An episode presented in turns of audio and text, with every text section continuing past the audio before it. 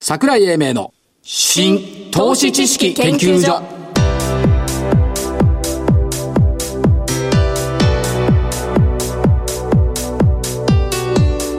この番組は一般社団法人日本 IFA 協会の協力でお送りしますごきげんよう新投資知識研究所所長の桜井英明ですそしてコメンテーター日本 IFA 協会理事長、はい、の正木明夫さんです日本 IFA 協会の正木ですよろしくお願いしますあの先週までさ服っつうのはついてなかったええあのーちょっと社団あの法人格を変えたもんですから、えええ理事長に今回なりだから服がなくなっちゃったの服なくして服去った服去ったいやいや服去った服来い服来い服来いしかし服来い来いこきすぎてさタイトル上がる人ってめったにないよね上がるんじゃないです上げたんです上げたの上げたんです社長から会長になって会長から何これ名誉会長になってる感じ違います実質実務総務部長全部理事長兼総務部長兼営業部長そうですすごいな分かってるでしょその営業部長はいやまああれですけど、まあ日本 IFA 一般社団法人日本 IFA 協会理事長ねそうですご出世おめでとうございますありがとうございます早速番組を始めましょうええ大引けの日経平均株価これ木曜日今年3回目だよプラス日経平均来ましたね11円高2万1724円小幅続伸まあ踏ん張ったっちゅう感じこれで いやいや桜井さんのコメント見たら、えお祈りに見えましたよ朝でしょ朝うん頑張る木曜日頑張そうだって他の曜日がみんな8勝10勝してるのに ねここの日だけ2勝4個そう今日で三勝3勝目ただしですよ、はいやっぱ木曜の弱さはトピックスが小幅に反落そうなんです魔の木曜と、ただまああと市場もさわがままだよねまあまあ半導体株指数ソックス指数が過去最高値を取ったから、S&P500 もか過去最高値更新してくれよってそこまで望むかいやーこの間 PMI かなんか言ってたでしょそうだからいろんなもの持ってくるんですよまあ市場ってのはいろんなものを望むよねそうですというところですけどもえー、つれづれ草っちゅうかさ、花が満開になったじゃんありました花が満開になってくるとさこう今日ふっと頭浮かんだのよ花は盛りに月は雲まなきものをのみ見るものかはうんつれづれ草137段これまさにね株式の市場のことを言ってるなと思ってさ花は満開の時だけを月は曇りがないのだけを見るものだろうかでもこれは自然の自然の説理を言ってるんですよね違うんだなふ降っている雨に向かって見えない月のことをしたいすだれを垂らして部屋にこもって、えー、こもりに春が移っていくのを知らずにいるのもしみじみと趣ぶ趣深い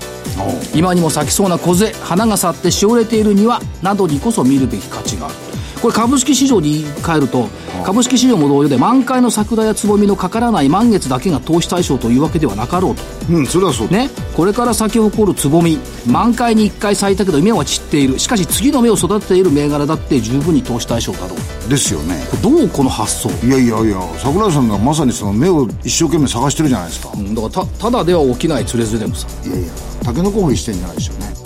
あのね正木理事長と違って私はゴルフ場でねいろんなものを取ってきませやんっぱりそうですかわかりますとよく掘るよねということでバトルに行きますが、はいこれずるかったね先週の銘柄ねゾウさんこれねオイシックスラ第一って今日の前半までマイナスだよこれそうですねはい5番にかけてわーっと来て1698円から1715円丸いや、丸は丸だけど。丸詐欺みたいなもんだよね、こいやいやいやいや見越したわけじゃないれ。5場だけ詐欺みたいな。そうですねえー、アリさん、カゴメ、3000コロ75円から3000コロ50円。25円下がっちゃったから、しこょうれがないな。バプラスだったじゃないですかツんプラスだったけどね。ねだから、オイシックスにやられたね。やられましたねうん、ラダイチに負けたカゴメ。はいえー、つぶら。3270円から3400飛び5円。これは文句なく丸でしょうで。すねさらに文句なく丸なのが、そ6099エナン。これですよ1400飛び3円から1600円。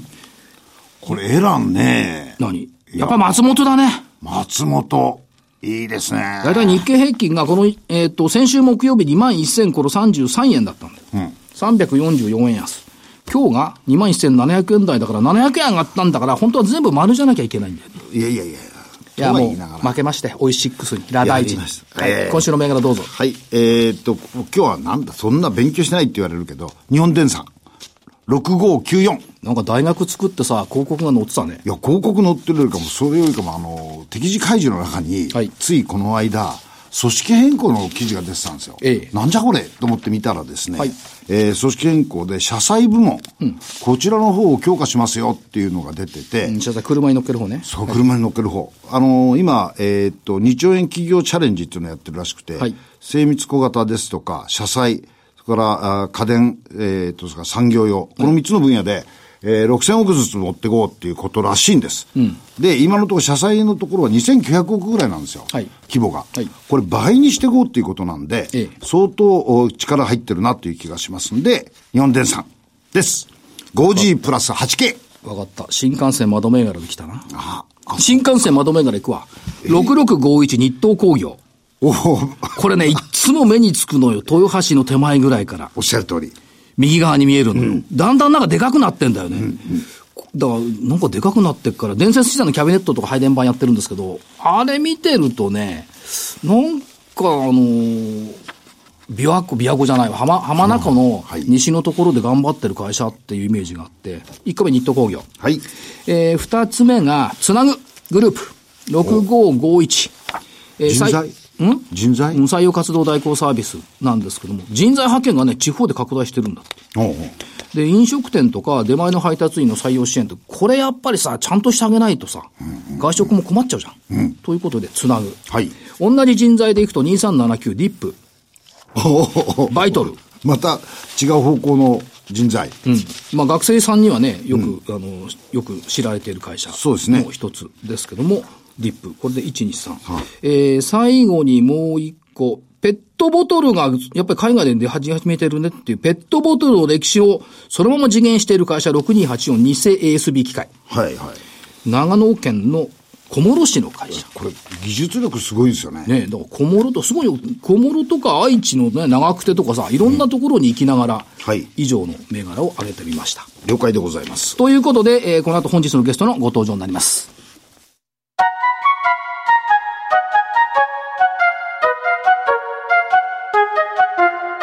桜井英明の新投資知識研究所それでは本日のゲストをご紹介しましょう。証券コード3189東証ジャスダック上場株式会社 ANAP アナップ代表取締役社長八高俊康さんです。八高社長よろしくお願いします。よろしくお願いしますよろ。しくお願いします。一貫して楽しい空間を想像することって社長ホームページで語ってるんですけど、そうですね。楽しい空間を想像する。いろいろなイメージの詰まったた楽しいお店で買い物をしてもらうことを重視してきた。もうネット含めてね、はいやっぱ仕事もそうですけど、ええ楽しくないと、やっぱモチベーション上がらないじゃないですか。はいはいですから、そこ一番重きを置いてます。なるほど。やっぱり、洋服買うって、特にその、若年層の女性にとってみると、最大の楽しみですよね。そうですね。ところが少し時代が変わって、変わって、 SNS が流行ってきた頃から、はいちょっとこう、学校の帰りに、え洋服屋見てから帰るっていう文化がなくなってきて、はいでそこがちょっと痛いところですね。え、学校の帰りには見ちゃいけない。あの、OL なんかもね、ええやっぱりこう、学校の帰りにはい必ず寄ってくれてたんですよ。ええ、だからこう、ファッションビル的なところよりも、はいモールとか、そう、どんどんそっちに変わってったっていう歴はい史っていうのは、そういうところにあるとええ。思います。ということもあって、えっ、と、まあ、特にその SNS とか、あのスマホだとか、はいこちらの方もはい出ていかれましたよね。今、現状はどういうふうに見といたらいいんでしょうか。えっとですね、時代がまた、あの、過渡期に来てまして、はいあの、まあ、僕たち約6割までええネット比率上げました。はい。で、ちょうど1月にお目にかかった時、はいあの、ちらっとお話しさせていただいたんですが、はまあ、これからリアルにもええ力入れていこうと。はい。っていうのは、みんなネットネットと。そうなんですよね。となると、はい今度リアルの方がはい手薄になっていく。ええで、そこを、さ、やっぱりさっき言った楽しいお店はい作りはいっていうことで、今までのあのピンクの色から、えええー店のカラーを黒に変えたり、はい。いろいろね随分な変身じゃないですか。ええで、昔は多品種、はいタロットだったんですけど、今は、そんなに長く見てもらえなくなっちゃったんで、はいもっとわかりやすい店作り。なるほど。だからどんどん変えてってるんですよ。これはやっぱりあれですか、その、楽しい空間って言っても、やっぱり店舗はどんどん想像して進化していかなきゃいけないっていうことでしょうかそうだと思います。売り方も、はいあの、従来の売り方もメリットはあったんですけど、ええその時代に合わせて、はいやっぱ変えていかないと、はいあの、サバイバルゲームに勝てないと思ってえおります。その、今、社長、イミジックもサバイバルゲームとおっしゃいました。やっぱお客様価格に敏感、敏感になってきた。そうですね。ただ、あの、昔に比べて、はいやっぱりこう、また、お店にも、あの、戻ってきたっていう感じはありますね。ええネットから。前期のなんか見てると、店舗の販売事業は既存店好調。実は今も好調なんですね。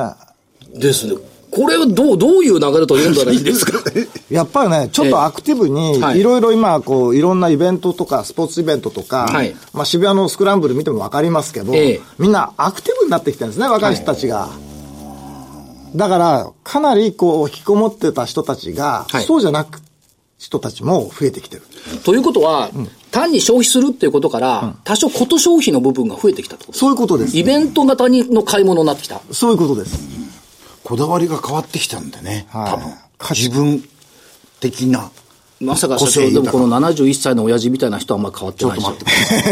変わってると思いますよ。変わあ、変わってんのってる。あ、そうなんだ。進化。へえ。いや、でもね、確かに買い物行って、特に洋服だとか買いに行くと、楽しいですよね。男でさえ。ね。女性ほどじゃないけどね。だからそこをやっぱりイベントとかことを足してきたっていうところ。あとどうなんですか、その、割と、春とか夏っていうのがお客さんとか多いのかなというイメージがある。これ、四半期ずっと延べたにこうなってきたって感じですかそうですね。ただ、あの、今までですね、はいまあ今もそうですけど、春夏基本的に、あの、うちの会社は強いんです。強いんですよ。はいでどっちかというと秋冬は秋冬が、あ春夏に比べると、ちょっと遅れてる。これ簡単なんですけどね、あの、まあ一つの大きい箱に、冬物2900円、3900円のもので、そんな高いもの売れませんから、はいそれが7枚とか8枚とかしか入らないんですね。ところが、夏物だと200枚入るんですよ。だから、で値段そんな変わんないんで、1900円とか2000円とか。展示とか容量の問題もやっぱりあって。あるんですよ。そうすると、物流コストだとか、消化コスト、買っていく点数、ええ全部変わってきてるんです。なるほど。だから、あの、そもそもですね、ええあの、春夏型に収益、原価もですね、それで薄くなってきて、はい素材も安い原価になります。え利率も上がる、はいで、物流効率も上がる。え。はい。で、だから、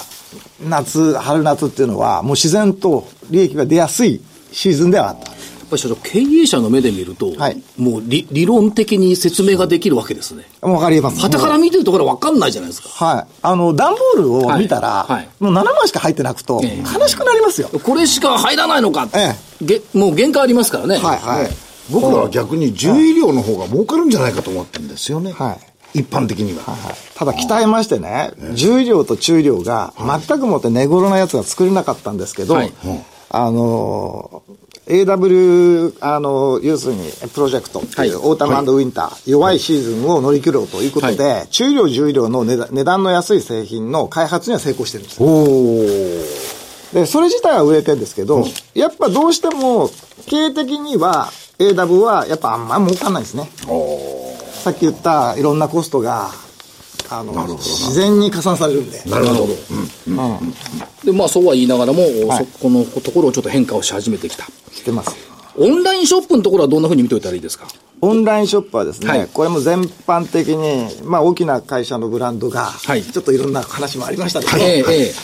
それでからちょっとやっぱりこう、お客さんが少しね、あの、そういうネットから離れてってる部分はあります。はい。で、逆に今過渡期だと思うので、ええそこのやっぱ僕たちが AI でやってる業務効率の改善っていうのは、はいこれから効いてくると。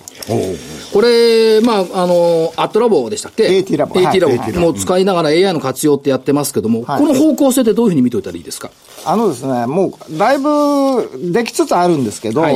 お客さんがどんどん高度な要求してくるんですね。はい。オートタギングシステムっえて、えもともと洋服を、写真をスキャンするだけで、はい検索用のキーワードが出ると、いうことだったのに、ええじゃあタイトルも出してくれと、自動的に。で乗っかってくるわけですよ。もっとひどいのは、説明文ってはい長いじゃないですか、はいえあの説明文ももう自動にしてくれと、ええ社員に書かせるの面倒いんですよはいはいはいはい。セールスキャッチのポイントがあって、そうするとそれも自動生成しろというので遅れたってです半年ぐらい求められるものが多くなってきてるんで、そこのところにどう乗せていくか、はい加工して乗せるか。はい。要するに、どんどん、あの、商品を読み込む精度とか、あの、そういう部分に関しては向上してるんですね、明らかに。ところが、それをさらに、今度タイトル、売れるキャッチフレーズ、タイトル、あアイテムの説明、で、あと、商品説明を、えー自動化しろと。いうことを要求されてますので、ハードルは高くなりました。なるほど。でも、手がけているよと。いや、もうかなりいいとこまでいいところまで来た。はい。楽しみ。あともう一つ社長、在庫配分最適化 AI。これも使ってますよね。これは、これは自信あります。自信あり。はい。ここをね、やっぱ肝にしていきたいなと思うんですけど、ええやっぱ業務の効率改善っていうのは、今店舗で人を雇うのも、あんま来ないですね、洋服の販売員も不足して。はいはいまあ AI 技術者も不足してますけど、えええだからもうその人たちに負担かけないように、ええやっぱり人工知能で、こう、たくさん送らない、適正なものを送れば、仕事が減るんですよ。はいはいそうするとやめにくいんですよね。なるほど。うん。それでやっぱりやってて楽しい。この形を作っていくのに、このシステムっていうのは非常に役に立つ。これは働き方改革にもつながってくるっていうことですし。そういうことです。これは従来は、はいこれ、これ確か難しいと思います。在庫配分については担当者が過去の売上データを参考にして経験と勘で配分を行っていた。多分大手でもみんなそうだと思いますそうでしょ。これだけど、そう一朝一夕にできないですもんね。できない。で、実際の販売量とのズレによる機械損失、売れ残りが出てくる。こういうものを防ぐ。はい。おいいですよ、これ。これはもう、ものになる。これね、なんでものになるかっていうと、はい。実はですね、ある大手の、あの、お酒系のチェーン店が、ええ。何年か前にやったことがある、あったらしいんですよ。これを。はい。はい。それで成功した例を聞いて、それをじゃあアパレルでできないかって僕考えたんですね。えで、いろんなまあ AI の技術、今日、えー今あのーちょうどあれやってますよね。AI イベント AI で、はいやってますよね。で、まさにそういうところがいろんなことやるんですけど、実はもうそのだいぶ前から、あの、完成されてできてるものもあるんですね。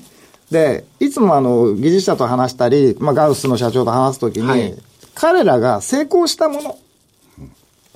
それをですね、アパレルに置き換えるようはいにやっていけば、成功率っておのずと高くなる。当然そうですよね。成功事例をやるわけですからね。はい。ところが、あの、いろんなですね、お話を聞きに行くと、夢をばっかり語る話が多くて、ええこれって本当実現するのとえいう話がやっぱ多くて、ほわっとしてるんですよ。で、そういうのっていうのは、実現率ってものすごく低いんですけど、成功したものを洋服に置き換えるっていうことは、成功確率はものすごい高くなるので、このディストリビューションに関しては、相当自信持ってます。えより実務的。はい。平均で約えー15%の粗利増益効果の見通し。そうです。大きいですよ、粗利で15%って。ものすごい大きいです。とこれはやっぱり今後の期待、もう一つ店舗店舗って結構あのー出店退店というかスクラップビルドをおやりになってきたじゃないですかはい。ここは今走行してきたって考えてよろしいんでしょうか非常に、あの、やっぱり、業務改善効率が成功してきたことによるオペレーション変えたんですね。はいそこで、そこからスタートして、さっきも言いましたけど、店のもう配置から、ええ要するにビジュアルマーチャンダイジング、見せ方、はいはい。で、今の人って素直で、ええ割とディスプレイした通りに買ってくれるんですね。ええあそうですか。はい。で、昔は、そこから自分でひねったんですけど、つまりディスプレイを疑わない疑わない。っ疑わないていうか、それに対して、面倒だっていうのもあるのかもしれない。ええはいはい。だから好きな色を買われたり、そういうことはあったとしても、そのディスプレイをす割とその通りに買ってくれる人っていうのは増えてきてるんで、所長ね私その通りですよはい。これが欲しいって言って飾ったままのやつを買うもんああ、そうですか。だからその通り疑い深くない、だってやっぱプロが飾っプたもの。ロがこれが一番と思って飾ってるでえしょそうです、そうですそうです。それに自分を合わせりゃいいだけ。そうそう。おでももちろん好き嫌いはあるから、これは好きだけどじゃあこれがいいよねって思いますよねあ思います、思います。でそれが走行してきた、あとね場所的にですね、この若い女性なんかだと、まあ、原宿だとかね、はいこういうファッショナブルなところ、ファッショナブルとか、なんつうの、華やかなところにこう行って買いたがるのかなと思う意外とそうでもないんですかいや、もちろん竹下通りなんかは、あの、すごく若い方が多くて、ええもう、休日になると大変ですよね。そうですよねはい今度10連休どうしようかと思って。毎日、毎日一整理。いやいや、それとね、ええその時に限って、いあの、中国とかもからも来られるでしょ、ええ。きますね。するとね、休んでて物流が止まっちゃうんで、ああ、そうか。じゃあ、じゃあ商品をちょちょ社社長、売り切れになっちゃったらどうするんですか自社で持ってくんですよ。自分でフィジカルにフィジカ ル本当ですかだってぶ物流止まりますから、これ多分今年大変なことになると思いますよ。まさきさん、10連休暇だからさ、うん、暇。 竹下通り見学行こう。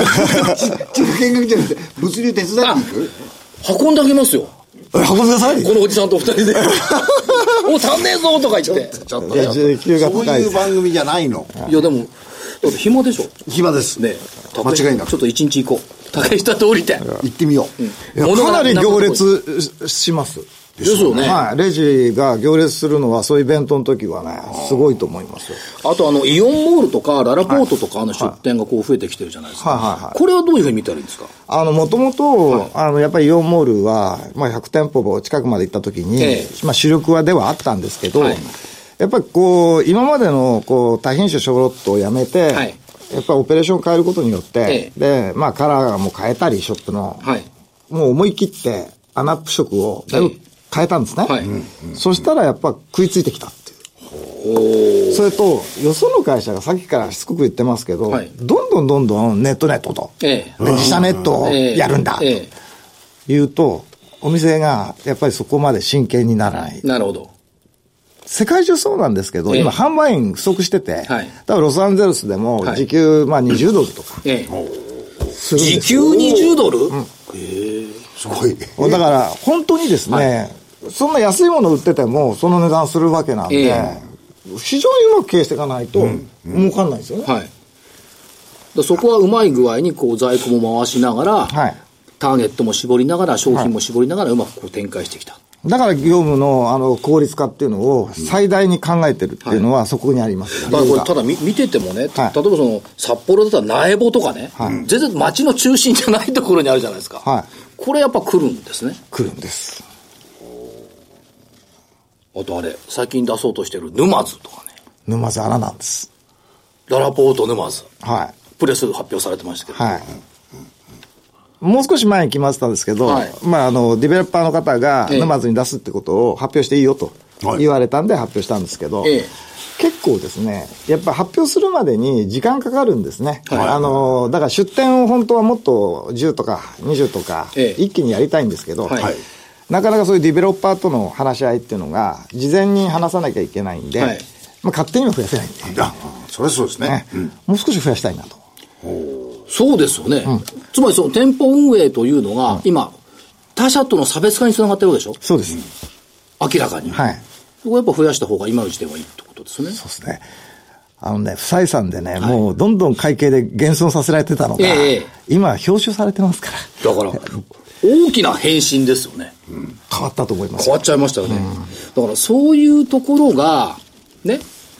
花いつまでも咲いてないんだから。おっしゃる通りでもつぼみから咲くことはずっと見れるわけですよね。まあつぼみとは言わないけどね。だからそういうところをやっぱ見ていきたいなって。あとね、株主優待がこれ好きなんですけど、自社ショップのはい割引券じゃないですか。はい。これ人気あるんじゃないかと思うんですが、どうですか、はい。あの、これ、すごく人気あります。はいただ、それよりもですね、当社 iTune カードを、はいあの、出してるんですけど、これで株主数が、はい。千何百人ぐらい増えたんですね。なるほど。 1500人ぐらい増えて、はいで、初めどうなんだって言われたんですけど、ええやってみたら、僕たちもともと音楽とか、ええそういうところと関わって生きてきてたんですね、はいブランド自体が。ははいいはいはいはい。だからやっぱりり iTune なんですよ。なるほど。 iTune、はい。だから、お父さんが、あの、クオカードが悪いっていうわけじゃなくて、ええあげるよりも、iTune カードあげるって、はい結構夢があるんですよね。なるほど。ゲームやったり、音楽ダウンロードできたり、そういう使い方って、はいきちょっと思い記念になりますよね。うんクオカードはね、芸がないと思ってるんですよ、実は。はいまあ、だから郵送費一緒じゃないですか。は iTune カードでも。はいその方がいい。うん多多分ね、えもらった時に、例えば、まあ、株買われる方って、上の年齢の方じゃないですか。はいそれがお子さんとか、お孫さんとかにあげるとすれば、クオカードより iTune カードの方が喜ばれる。やっぱりね、コーポレートカラーとね、このカードの方がね、マッチングがいい。はい。そう。はいだから、アナップさんでクオカードになっちゃうと、ちょっとね、これもう一工夫したところがすごいですよ。いや、iTune もそうだけど、だからあれよ、これ、あの、株主優待、あの、30%割引券とかね。いや、それも魅力だけどね。いや、これはね、結構、僕お得だと思いますよ。うんお得ですよね。あの、もともと安いブランドなのに、はい割引したとこからさらに30%オフなんです。今一生懸命株価と金額考えてるんですよね。それで30%でしょはい。ああ、そうすると利回りにしたらすごいなと。楽しいとかそういう次元じゃないよ、これ。そう。本当に。 実用考えてしまった。そう、その上に行っちゃってると、い、うところですけど、社長、えっ、と、今後の展開について、はいえーたくさんの方聞いてると思いますが、はいえーご自由におしゃべりいただいて。いやー、もう本当にこれからね、まあ今アパレルでですね、はいネットがさっきはっきり言いましたけど、ええやっぱこう、まあ今まですごくやりやすかったんですけど、はいこれは難しくなってきてて、で、これをまず変えていかなきゃなんない。ええだから AI とか、そういう分野を、やっぱり自社製品だけじゃなくて他社に売っていこう。はい。それが AT ラボとかそういう部分じゃないですか。だから、どんどん、やっぱり体会社の形を変えていきたい。はい真剣に、ええあの、今、開発進めて、はいそれに対して、どんどん投資してるんですよ。なるほど。で、もともとですね、はいもっとあの上場前の方が収益高かったんえで、で、今の出してる収益ぐらいなら、もう投資しちゃって、先行投資して、ええそこから、後で種まいた種を借り入れてった方なるほどはがいいいという信念があるので、はい今、ここのうちに投資しといて、特に AI の人材とか持ってますから、で、どこも持ってないじゃないですか、ええ割と比較的ええ枯渇してて。ええで、その人材をやっぱり有効に使って、今度自社のアプリも初めて自制内製で作るんですけええど、やっぱりそういう人たちを自分の会社で持ってるってことは、これから強くなっていくとわかりました。はい。思います。これ頑張ります。次のスタートを切ったアナップさん。ということで、本日のゲスト、証券コード3189、上東証ジャスダック上場株式会社アナップ、代表取締役社長、八高俊康さんでした。ありがとうございました。ありがとうございました。資産運用の目標設定は人それぞれにより異なります。個々の目標達成のために独立、中立な立場から専門性を生かしたアドバイスをするのが金融商品仲介業 IFA です。一般社団法人日本 IFA 協会は企業 IR 情報を資産運用に有効活用していただくため、協賛企業のご支援のもと、この番組に協力しております。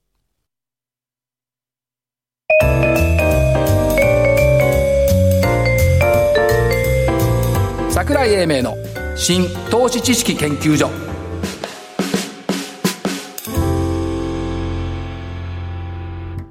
この番組は一般社団法人日本 IFA 協会の協力でお送りしました。なお、この番組は投資、その他の行動を勧誘するものではありません。投資にかかる最終決定はご自身の判断で行っていただきますようお願いいたします。